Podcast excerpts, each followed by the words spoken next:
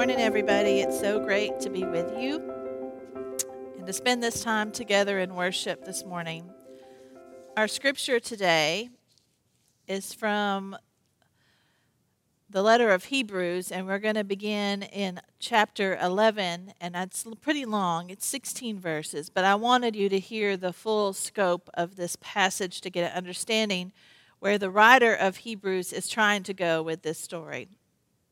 And here's what the writer says. Now, faith is the assurance of things hoped for and the conviction of things not seen. Indeed, by faith, our ancestors received approval. By faith, we understand that the worlds were prepared by the word of God, so that what is seen was made from things that are not visible.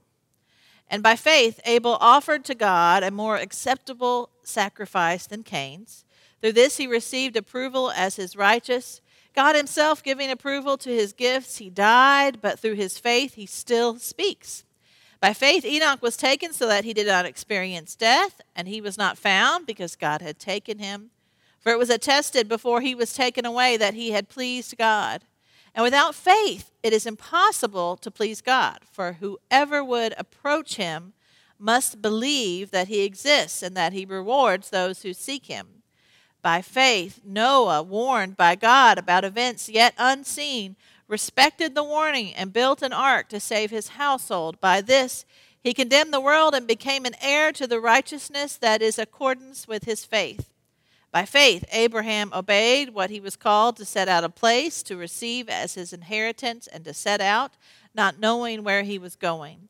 By faith, he stayed for a time in the land he had promised, as in a foreign land, living in tents, as did Isaac and Jacob, who were heirs with him to that same promise.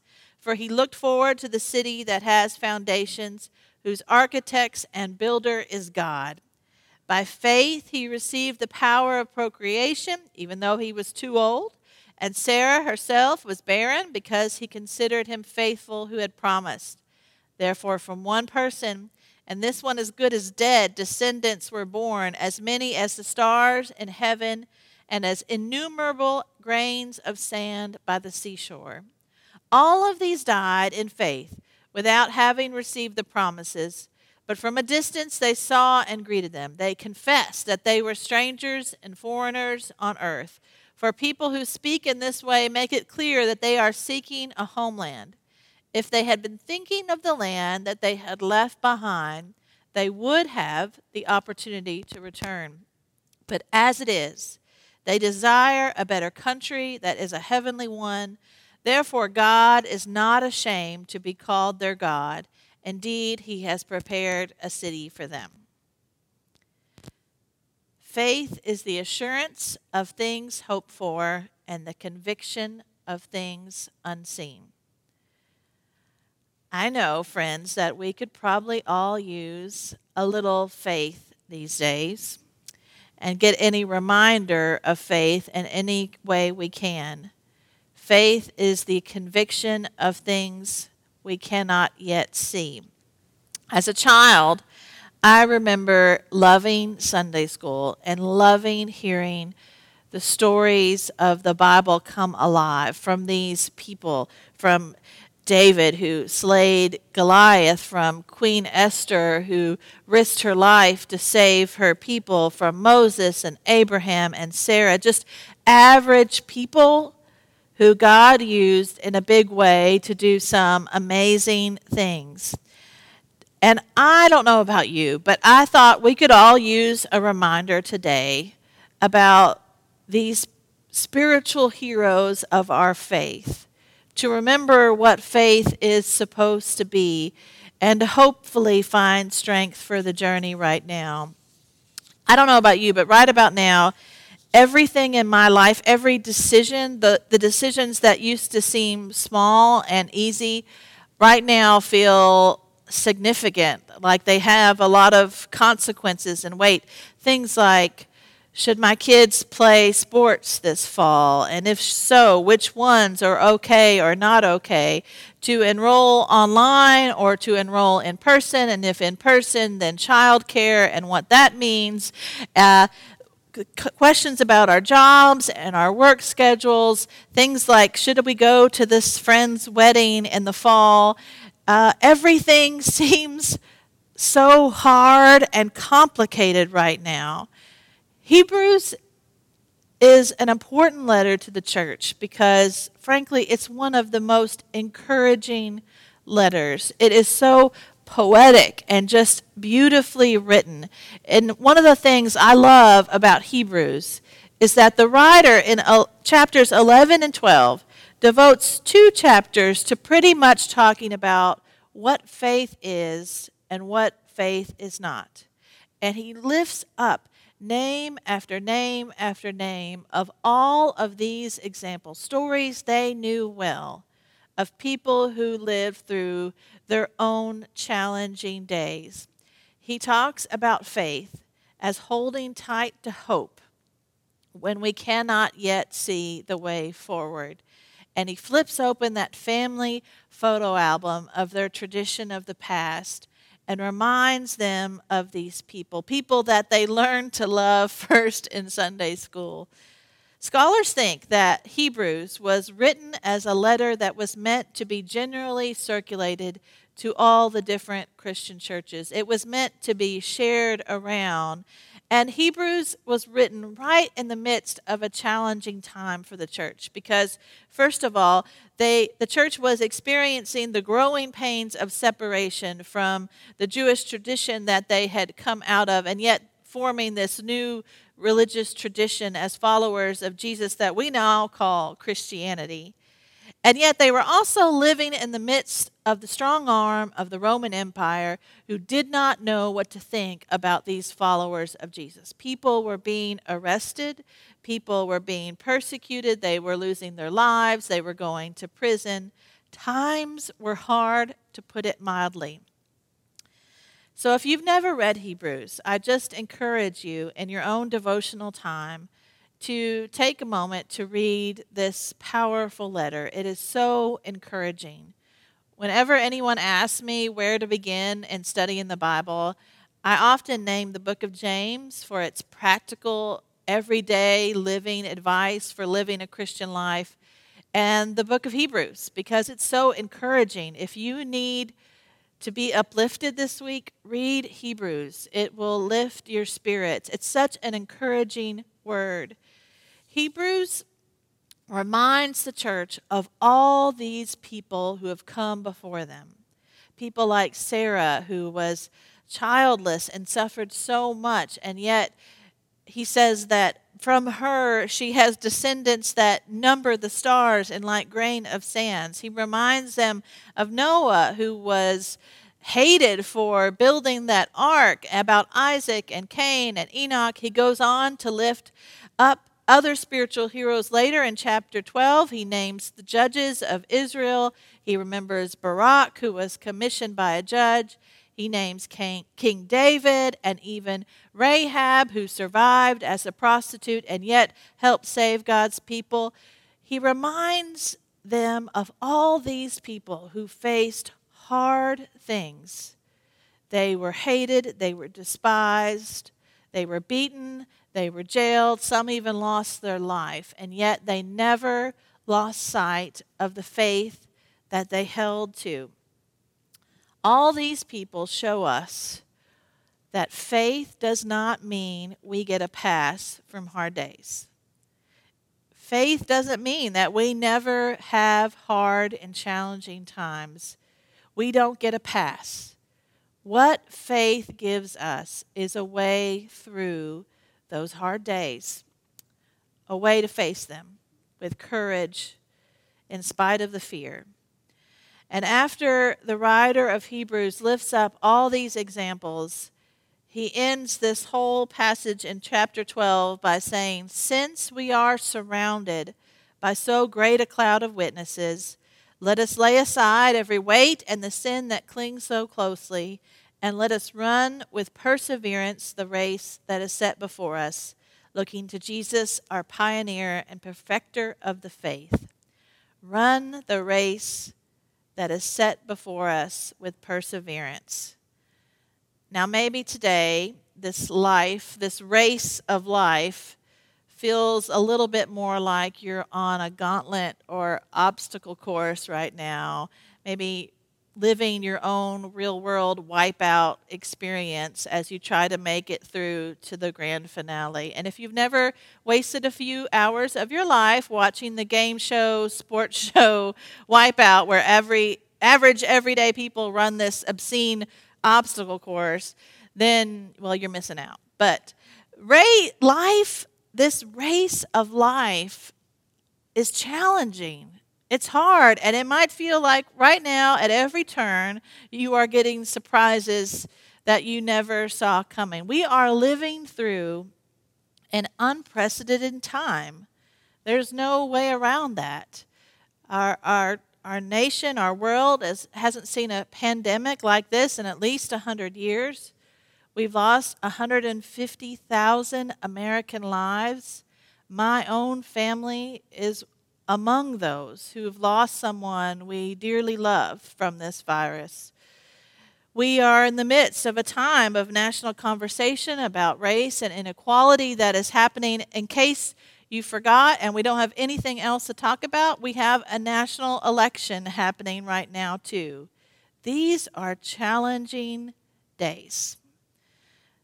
And there's this line in this passage in Hebrews today that I never really paid much attention to, but this week it just struck my attention so much. And the writer says, after naming all these people, he says, if they had been thinking of the land that they had left behind, they would have had the opportunity to return. If they'd been thinking about where they'd been and what they'd known and what they've always had, they would have surely turned back, he says. But faith propels them forward. To be a part of working towards the future and the path ahead, as Dr. King put it, faith is taking the first step when you can't yet see the whole staircase. And maybe some days right now, what you'd really like to do is just sit on the bottom step and wait it out till all this is over. but we can't. We can't, as a church, we can't as people of faith, because faith in itself is always looking towards the future. In a tomorrow we cannot yet see or know, but we can trust that God will make a way. Having faith means we have the courage to face tomorrow because we have assurance in the things that are hoped for and the conviction of things not yet seen. We trust in tomorrow, even if some days we're not sure how on earth God will ever make a way. And maybe right now you do wish you could just pull your head over your covers and wait it out till all this is over. but we can't. We can't. We are a people who are called to move ahead, to keep our eyes on the future. And Hebrews reminds us of all these people who lived through challenging days and tells us that faith gives us the courage to keep going in the midst of uncertainty. And even though we don't yet know what tomorrow will bring, we know as a church that God will provide. And all I have to do is look to the past to remember this. Because I think of this church and their history, just relative recent history in our lifetimes. I think of um, the church fire that destroyed the beautiful building downtown and the decision to move onto the north end and to rebuild there and I think of even our new education building and gymnasium, a building that we are in the final stretch and totally paying for before we even planned on it. And yet, all the ministry, all the life, all the joy, all the stories that have been told in this space, in a place and time this church couldn't have even ever imagined. How faithful was God? Faith compels us forward to trust and to hope in the one who's promised to never leave us or forsake us. And you know, even in these challenging days, I'm mindful that I see it around the ways that God is already providing for us. There are some of you who have connected to our church via the web or the radio, who've never even physically been in our doors here, and yet you are finding your spiritual home here. And that brings us such joy. And all of you who have decided to make it official and join this congregation here in these recent months, you have been a reminder to me that you really just can't stop the Spirit of God. We've had new challenges, yes, but also new opportunities, new ways of ministering and reaching out and being the church. God is providing in the midst of all of this, and I hope you see it too. And when we trust in the promises of our Savior who has shown us the way forward, it gives us courage. It gives us courage not only to uh, peek our head out of the covers, but to roll up our sleeves and get to work. There's this quote that I've always loved from President Jimmy Carter, who's still in his 90s, showing up at Habitat Builds and he says, I have one life and one chance to make it count for something. My faith demands that I do whatever I can, wherever I am, whenever I can, for as long as I can, with whatever I have to try to make a difference. Just as a quick side note here, I hope that you are doing whatever you can this week to share your faith with someone, whether that's is calling someone and saying, Let me pray with you, or sitting beside someone without speaking a word in their sorrow. Share your faith however you can via casserole or text or note to encourage someone along the way in these challenging days. The writer of Hebrews mentions all these people who have been examples to us because he wants to remind us that we aren't alone, that we need each other, that we need our shared stories together because we really are in this together. So do something this week, however you can, big or small, to help remind someone of the faith that looks like hope in the assurance of things yet seen. And when you are the person who needs a reminder, when you're the one who needs a reminder of faith, then I, I hope you'll still connect to worship as faithfully every week. To remember as we hear these stories of people from long ago, places, and names, but we see in their story the faithfulness of how God used them in the midst of hard and challenging days. But I also hope you will remember to look towards the people in your own life, your own cloud of witnesses, your own people in the stands who have helped cheer you on and inspire you to grow in faith. Who are those people in your own life who have shown you what faith looks like?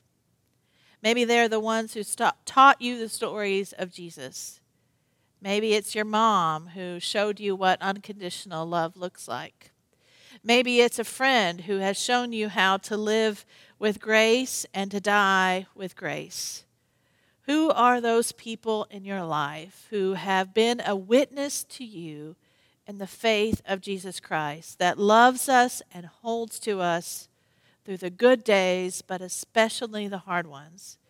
I just want to invite you wherever you are, whatever you're hearing these words right now, just to take a moment and to lift up those names in your own life and give thanks for them and for what they have taught you. Let's close together in prayer. Spirit of the living God, thank you for these people we call to mind this day for the ones who have taught us and guided us in the faith, for mothers and fathers, sisters and brothers, grandparents, children, nieces, and nephews. Friends may be too many to name.